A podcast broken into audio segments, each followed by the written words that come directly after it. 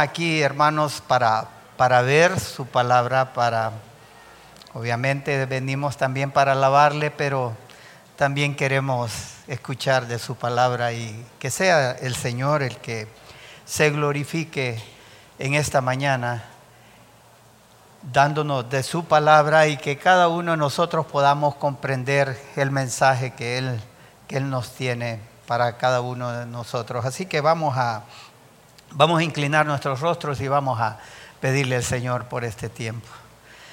Señor, te damos la gracias, Dios Gracias por tu palabra. Qué bueno, Señor, que estamos aquí y esperamos que tú nos des ese mensaje que necesitamos cada uno de nosotros. Y Dios, que de este tiempo salgamos diferentes de este lugar. diferentes porque tu palabra,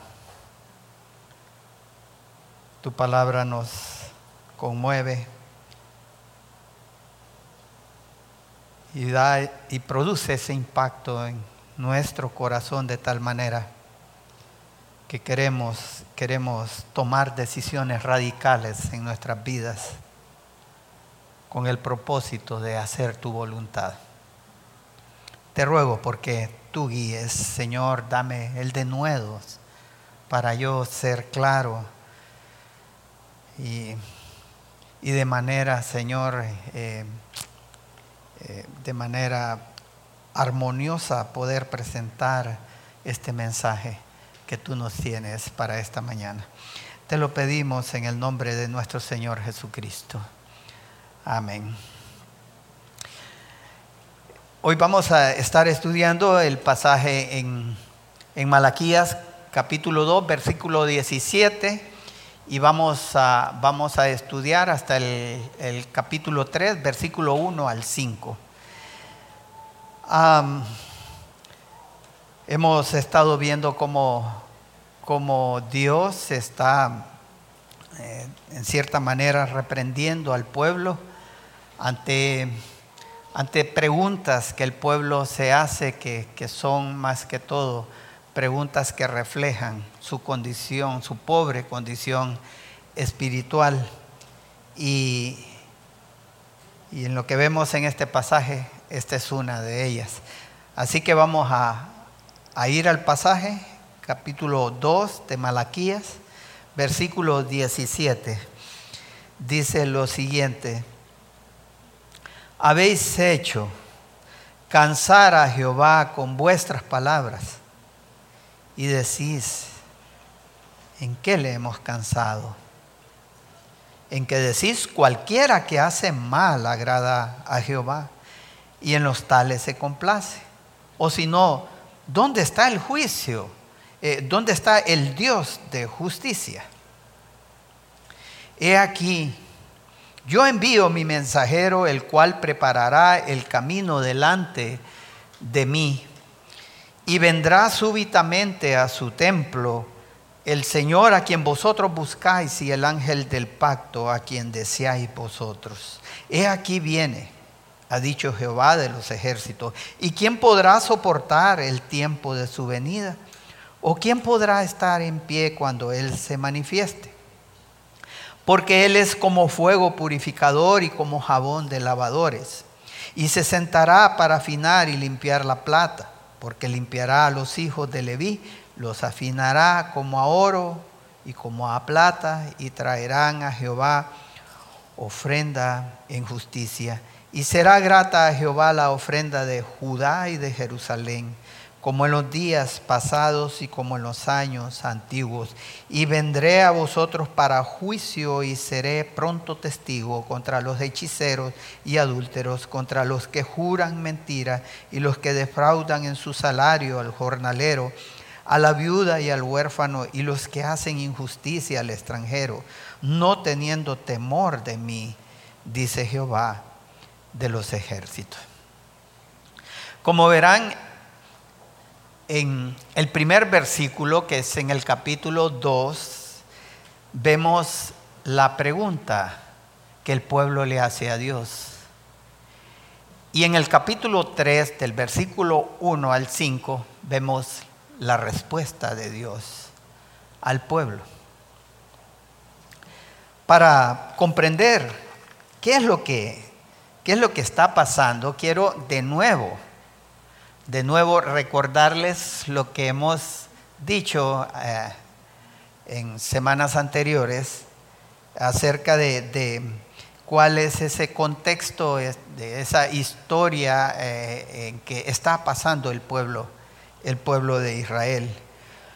Los, los judíos, como recordarán, fueron llevados al cautiverio más o menos como en el año 597 antes de Jesucristo aproximadamente. Eh, también se habla de tres eh, ocasiones, ¿verdad?, en que fueron, fueron llevados tres grupos, ¿verdad? al cautiverio y más o menos como por ese tiempo ellos son llevados al cautiverio en Babilonia y pasan 70 años allí en el cautiverio, pero Dios en su misericordia, Dios permite que ellos regresen a su tierra. Y no solamente regresan a su tierra, sino que también ellos reconstruyen el templo y reconstruyen los muros de la ciudad de Jerusalén. Pero hasta ese momento todo, eh, eh, todo realmente no estaba bien. Algo, algo mal había. Habían cosas que de repente no se estaban dando. ¿Y qué era lo que ellos estaban esperando? Bueno, si nosotros vemos vemos eh, eh, los textos del, en el Antiguo Testamento, especialmente de los profetas. Eh, en este caso, por ejemplo, Ezequiel, recordarán que, que la gloria de Dios había abandonado al templo, al templo. Dios, pues su gloria había abandonado este templo. y y él había prometido que él regresaría y que regresaría con mayor gloria a su templo. Eso lo vemos eh, en Ezequiel capítulo 10, cuando eh, eh, como la carroza, pues en, el que está el trono de Dios, se fue alejando en dirección al oriente. Dice, dice ahí Ezequiel, pero Dios había prometido, voy a regresar. Y cuando él dice regresara, el, eh, el templo iba a tener más gloria todavía que el primer templo, que ese templo eh, que había construido el rey Salomón. ¿verdad? Como, como verán en el capítulo, eh, en Segunda de Reyes, capítulo 8, nos, nos muestra ahí la palabra como la gloria de Dios vino a morar en ese templo. Pero Dios viene y dice, yo voy a volver y voy a volver con una gloria mayor a este tiempo.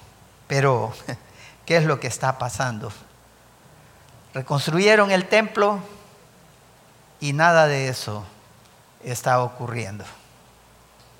Por otro lado, en Zacarías capítulo 1, capítulo 2, capítulo 8, en Ageo capítulo 2, y como les decía también en Ezequiel 1 y Ezequiel 10, el pueblo había recibido las promesas de, estos profetas diciendo pues que esa gloria de Dios iba, iba a volver a ese templo y aparte de eso, también iba a ser de Israel una nación que iba a prosperar, iba a tener una prosperidad y una prominencia que tendría un alcance internacional sobre el resto de, de las naciones. Pero ellos estaban viendo lo contrario. Estaban viendo más bien estos pueblos progresando y a la vez oprimiéndolos a ellos. Entonces, ¿qué está pasando? En sus mentes probablemente están diciendo, mira, mira los pueblos paganos cómo están prosperando. Míralos cómo nos dominan y a nosotros, el pueblo de Dios, en relativa miseria. Y es ahí donde ellos se hacen la pregunta, ¿será que Dios se complace en los malos? ¿Dónde está su justicia? Y esa es la pregunta que le están haciendo a Dios ahí en el versículo 17. Si Dios se complace en el mal, ¿dónde está su justicia? Y como, como ven, ahí está esta pregunta que el pueblo se hace a Dios y este reclamo, porque es una pregunta de reclamo a Dios, llevó a la paciencia de Dios a sus límites. Habéis hecho cansar a Jehová con vuestras palabras. Y ante esta pregunta lo que estamos viendo es la actitud que Dios tiene en donde les dice, habéis hecho cansar a Jehová. Y es que cuando, cuando Dios dice esto, no es que Él está hablando de un cansancio físico, porque si leemos en Isaías 40 dice que Dios no se fatiga ni se cansa. Estamos hablando entonces de que la paciencia de Dios ya estaba llegando a sus límites. El pueblo había ya llegado a colmar esa paciencia de Dios. Y es impresionante porque también, si ustedes eh, leen en, Éxodo 34, 6, Dios le dice a Moisés de la siguiente manera, Jehová clemente y misericordioso, lento para la ira y grande en misericordia. En el Salmo 103 dice que la misericordia de Dios es más alta que la distancia que hay de la tierra a los cielos.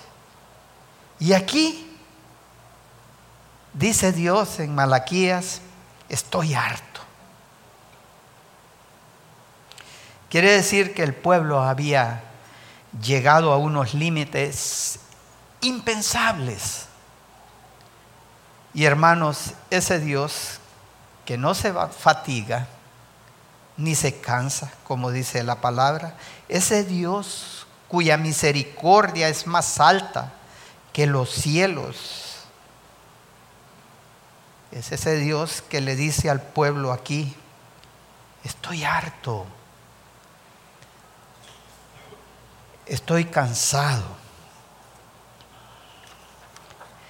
Dios reprende al pueblo ante esta pregunta, porque el pueblo se acercó a Dios con palabras muy duras con palabras que atacaban directamente la justicia de Dios, el carácter de Dios. Ellos estaban poniendo en duda la justicia, la justicia de Dios.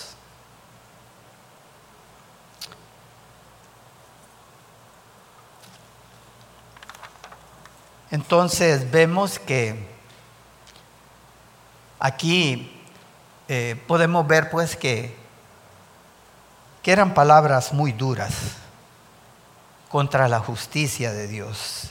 Y era precisamente por eso que Dios les dice, estoy cansado de ustedes. Atrás de esa pregunta están unas expectativas no cumplidas para el pueblo. Habían promesas que para ellos no estaban siendo cumplidas por Dios. Comienzan a envidiar a las naciones, a las naciones paganas, y llegan al punto de cuestionar el carácter moral de Dios. Y hermanos,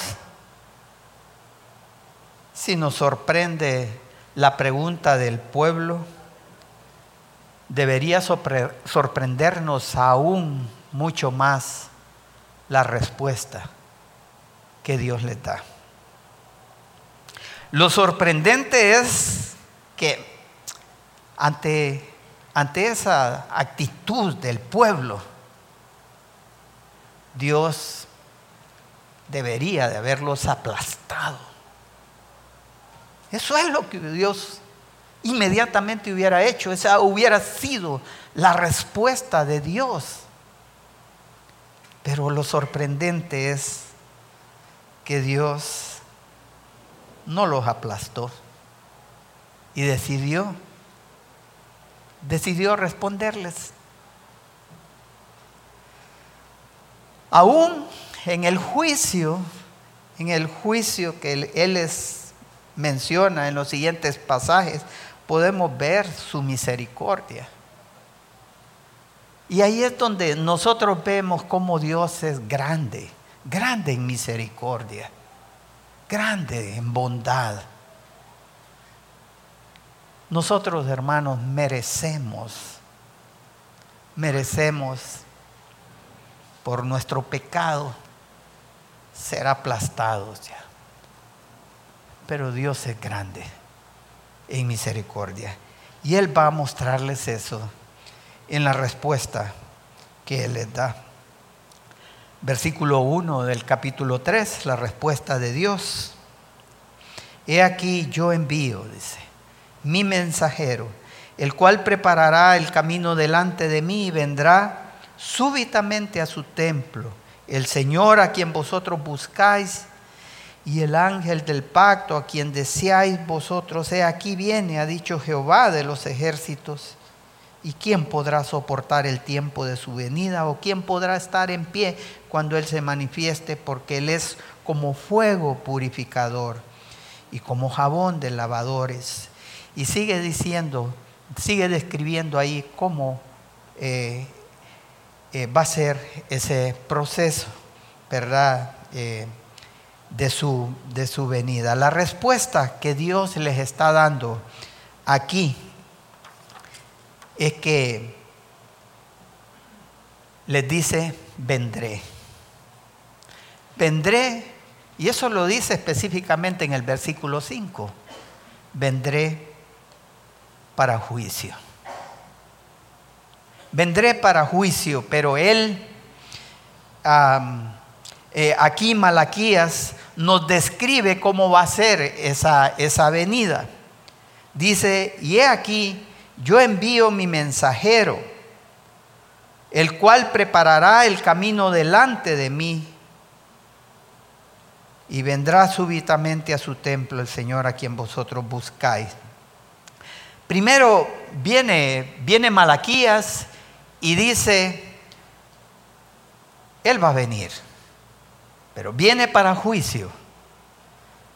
Pero esa venida va a ser precedida por un mensajero. Dios dice, yo vendré, pero seré precedido por un mensajero. ¿Recuerdan? El Señor había abandonado el templo. La gloria de Dios había abandonado ese templo. Y ellos se preguntaban, ¿qué está pasando? Construimos el templo y no vemos esa gloria de Dios. Pero el Señor les dice, regresaré, pero seré precedido por un mensajero. Ustedes, eh, si, han, si han visto la historia, nos enseña que que los reyes de ese tiempo eh, ellos para llegar primero a, un lugar, ellos enviaban a un mensajero o a varios mensajeros para que prepararan el camino, el camino de este rey que iba a llegar y que prepararan ese lugar con el propósito de que la llegada de ese rey fuera de una manera gloriosa. ¿Verdad? Pues bueno, el Señor nos dice y les dice a ellos, regresaré. Pero primero vendrá el mensajero. La pregunta aquí es, pero ¿quién? ¿Quién es ese mensajero? En Malaquías, ahí mismo Malaquías capítulo 4, versículo 5, el profeta dice que ese mensajero será el profeta Elías. Pero vayamos al Nuevo Testamento y veamos qué es lo que el Señor Jesús nos dice con, con respecto a ese mensajero. Mateo capítulo 11, versículo 7 al 14. Mateo 11, versículo 7 al 14. Mientras ellos se iban, comenzó Jesús a decir de Juan a la gente, ¿qué salisteis a ver al desierto? ¿Una caña sacudida por el viento? ¿O qué salisteis a ver? ¿A un hombre cubierto de vestiduras delicadas? He aquí, los que llevan vestiduras delicadas en las casas de los reyes están. ¿Pero qué salisteis a ver? ¿A un profeta? Sí, os digo, y más que profeta porque este es de quien está escrito, he aquí yo envío mi mensajero delante de tu faz, el cual preparará tu camino delante de ti.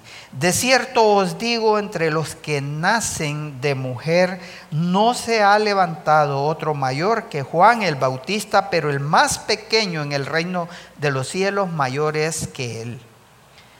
Desde los días de Juan el Bautista hasta ahora el reino de los cielos sufre violencia y los violentos lo arrebatan, porque todos los profetas y la ley profetizaron hasta Juan.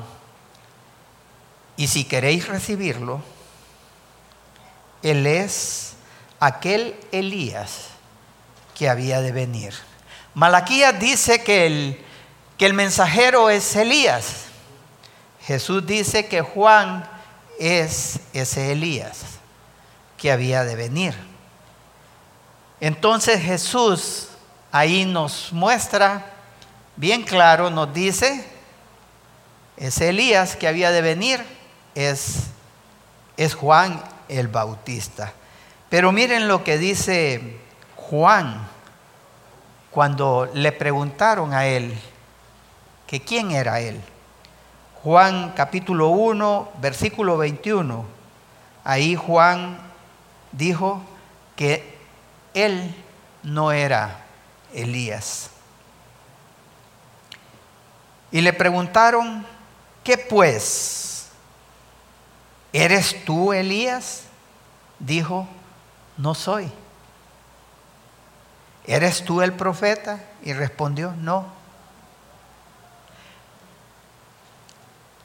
sentimos ahí como que hay una contradicción entre Juan y el Señor Jesús, ¿verdad? Pero el punto está aclarado en, en Lucas. Lucas nos aclara esa situación en el capítulo 1, versículo 17. E irá delante de él, dice, con el espíritu y el poder de Elías para hacer volver los corazones de los padres a los hijos y de los rebeldes a la prudencia de los justos, para preparar al Señor un pueblo bien dispuesto. Dice Lucas, ese mensajero del cual nos habla Malaquías viene, pero viene con el espíritu y el poder de Elías. Entonces, cuando Jesús dice que Juan es el Elías, está hablándonos de que Juan es la representación de ese espíritu y ese poder de Elías. Juan es la representación temprana del profeta Elías. ¿Por qué las cosas son así?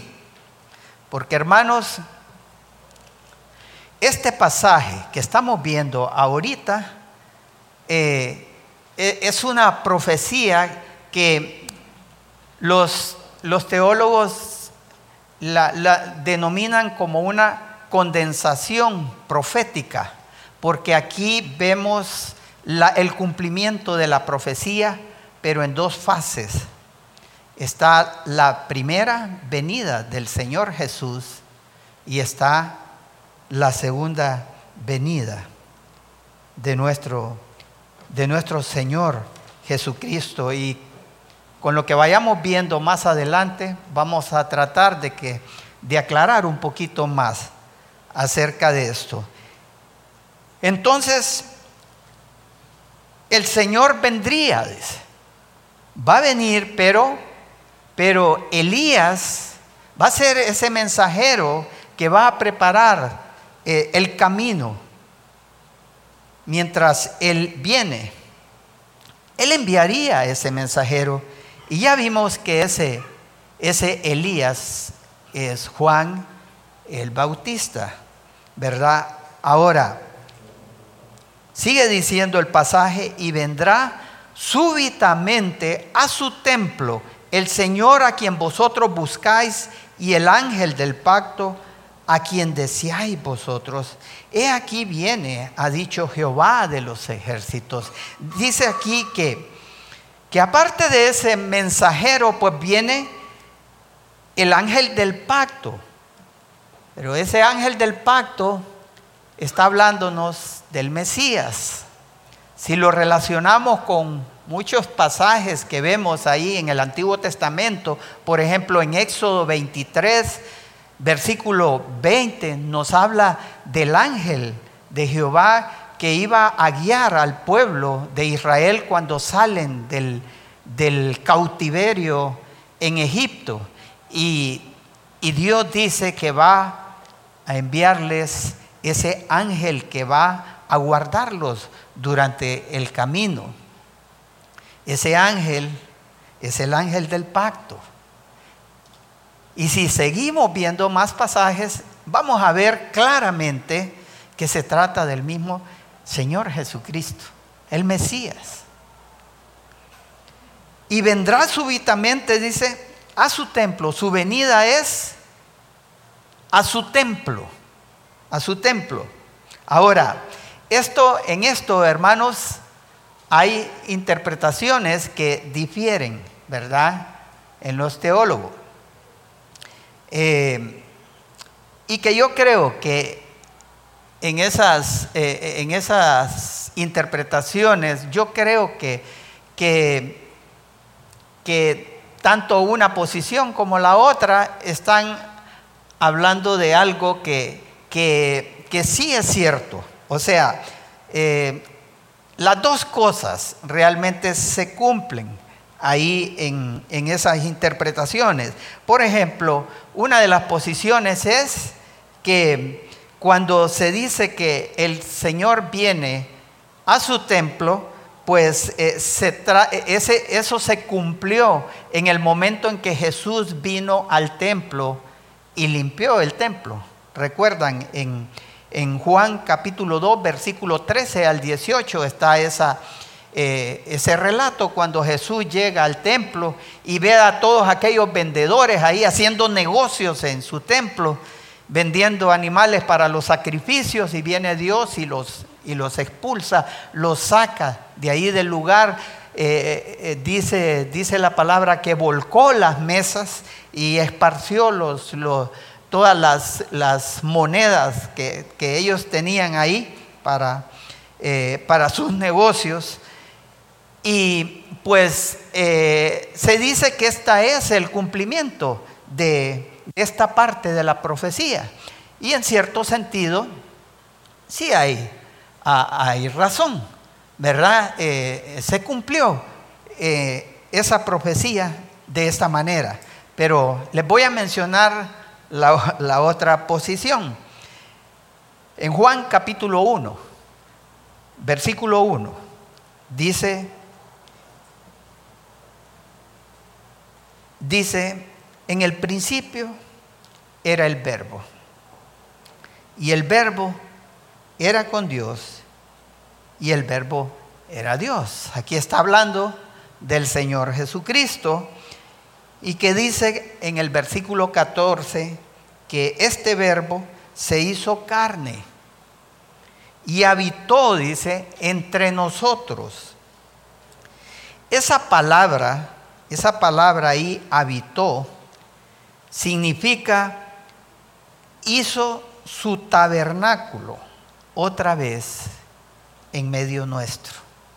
O sea, que el cumplimiento también de esas profecías se da en el sentido de que Jesús, el Señor, no viene a un edificio. Él regresó en una persona. Y ese, su cuerpo, es el templo, el templo del Espíritu. Miren lo que dice Juan, capítulo 2, versículo 19 al 21. respondiendo Jesús les dijo, destruid este templo y en tres días lo levantaré. Dijeron luego los judíos, en 46 años fue edificado este templo y tú en tres días lo levantarás. Mas él hablaba del templo de su cuerpo. Por eso es que eh, también en Primera de Corintios capítulo 3, versículo 16, el apóstol Pablo nos dice, ¿no sabéis que sois templo de Dios y que el Espíritu de Dios mora en vosotros? De manera que esta interpretación también muestra que la venida, esa venida del Mesías, que iba a venir a su templo, nos habla de de que en la era de la, de, la iglesia ahora el templo verdadero somos nosotros. El cuerpo nuestro es el templo del Espíritu Santo. Y por consiguiente, es ese templo el cual nosotros tenemos que cuidar y guardar en santidad para nuestro Dios. Ahora, lo otro tampoco es, eh, eh, no, no, es eh, no es que no sea cierto. También, obviamente, Jesús viene a su templo, al templo, al templo físico. Ahora dice, dice, sigue diciendo el, el pasaje en el versículo 2 ¿Y quién podrá soportar el tiempo de su venida? ¿O quién podrá estar en pie cuando Él se manifieste? Porque Él es como fuego purificador y como jabón de lavadores. Y aquí vamos a ver en toda esta parte que, que resta del pasaje que la venida del Señor marcará una oportunidad de arrepentimiento marcará una oportunidad de arrepentimiento. ¿Y por qué decimos esto? Porque Juan y el mismo Cristo habían venido o vinieron con un mensaje que los haría ver la condición de pecado en que se encontraba el pueblo y, y sus líderes vinieron con un mensaje en el cual les exhortaban y les animaban a arrepentirse. Arrepiéntanse.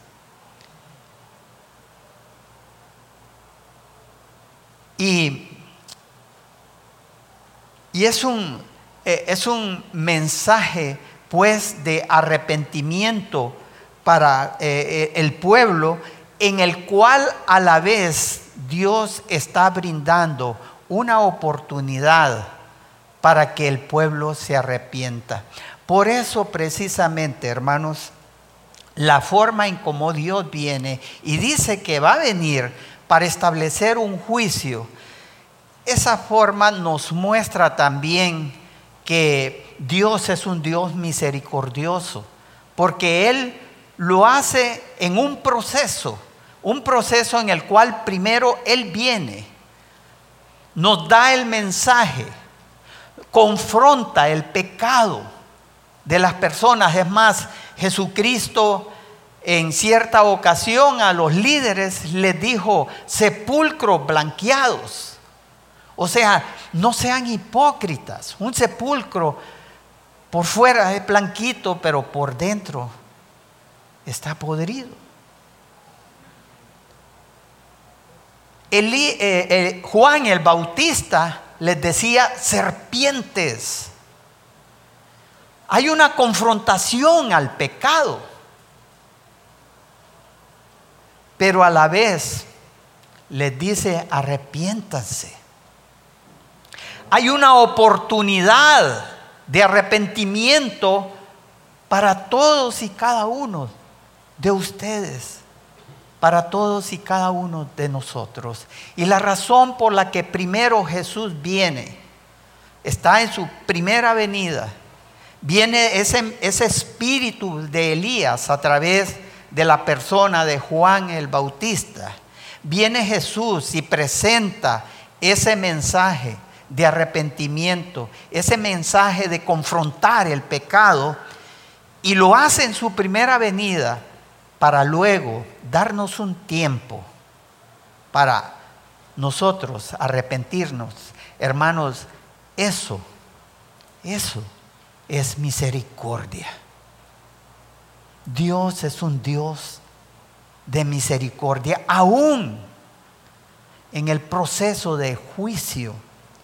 Dios muestra su misericordia y su bondad para con nosotros. Tenemos que entender entonces que el juicio no es de un solo golpe, sería un proceso. Y el juicio comenzó cuando el Elías prometido, que era Juan el Bautista, comenzó a predicar el arrepentimiento. Y un arrepentimiento que terminaría separando al pueblo en dos. Los creyentes y los no creyentes. El trigo y la cizaña.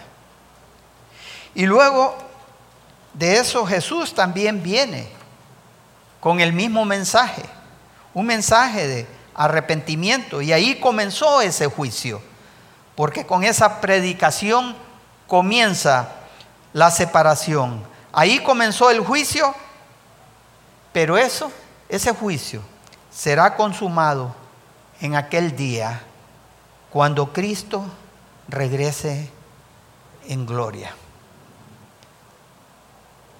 Ustedes ven el texto en el versículo 2 que dice, ¿quién podrá soportar el día de su venida?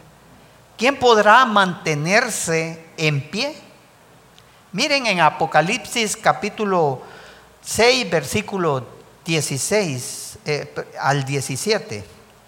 Apocalipsis 6, versículo 16 al 17. Dice, y decían a los montes y a las peñas, caed sobre vosotros y escondednos del rostro de aquel que está sentado sobre el trono y de la ira del cordero, porque el gran día de su ira ha llegado. ¿Y quién podrá sostenerse en pie? Esa, esa pregunta, ¿quién podrá sostenerse en pie? Es la misma. Es la misma pregunta que nos hace Malaquías ahí en el versículo, en el versículo 2. De tal manera que, que, que se trata de una, eh, un proceso en el cual Dios dice, yo vendré, pero antes vendrá el mensajero. Y mi venida será a mi templo. Y habrá un tiempo de arrepentimiento para ustedes. Hay una oportunidad que Dios nos está brindando. Y la oportunidad es para que nosotros reflexionemos y pensemos y que nos arrepintamos, que nos confrontemos y pensemos si verdaderamente nosotros estamos en obediencia a sus mandatos. Es una oportunidad, hermano. Y su venida, su segunda venida, puede ser en cualquier momento. Puede ser hoy. Probablemente usted está diciendo, bueno, ¿cuántas veces han dicho que, que el Señor viene y tienen años de estar diciendo eso? Pero hermanos, puede ser hoy. Puede ser en cualquier momento. Y aprovechemos esa oportunidad que Dios nos da para arrepentirnos. Porque Él es, dice, como fuego purificador y como jabón de lavadores.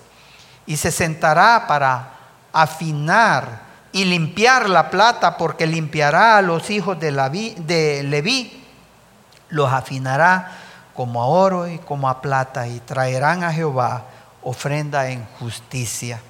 Será, dice, esa venida también será para purificar a su pueblo, para purificar a su pueblo.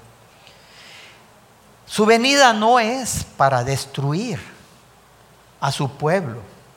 Dice que él, se, él va a venir como fundidor y purificador de la plata, del oro. Él ahí muestra su misericordia, hermano. Su venida realmente no es para no es para extinguir a su pueblo. Su venida dice que aquí que es para purificar su pueblo, de tal manera que será para purificar a su pueblo, no para extinguir a su pueblo. Dice luego en el versículo 4, y será grata a Jehová la ofrenda de Judá y de Jerusalén, como en los días pasados y como en los años antiguos. También nos dice que será para una verdadera adoración para provocar en nosotros una verdadera adoración. El resultado de ese fuego purificador, el resultado de ese jabón lavador sería provocar verdadera adoración en su pueblo. Dios purifica nuestras vidas y de repente nosotros estamos eh, en ese tiempo en el cual eh, vemos cómo los impíos prosperan y vemos cómo ellos realmente viven una vida que en cierta manera de comodidad, ¿verdad? Entre comillas, pero y nosotros venimos y vemos y decimos, Dios, pero ¿y cuándo vas a venir? Y vas a enviar fuego contra ellos. Y nos, nos angustiamos, tal vez por las pruebas que nosotros estamos pasando, pero Dios nos dice, yo lo que estoy haciendo es purificarlos a ustedes, es purificar mi pueblo y luego con esto provocar una verdadera adoración a mi nombre. Y vendré a vosotros, dice en el versículo 5, para juicio. Esa, esa frase ahí, eh, algunas, eh, algunas interpretaciones lo dicen de esta manera, y se acercará a vosotros para juicio. Y es que el sentido en el hebreo, en el hebreo es lo que ahí nos está diciendo Dios es, comenzaré por ustedes. O sea, yo vengo, regresaré, regresaré en juicio, pero ese juicio va a comenzar por mi casa. Comenzaré, comenzará por los de su casa.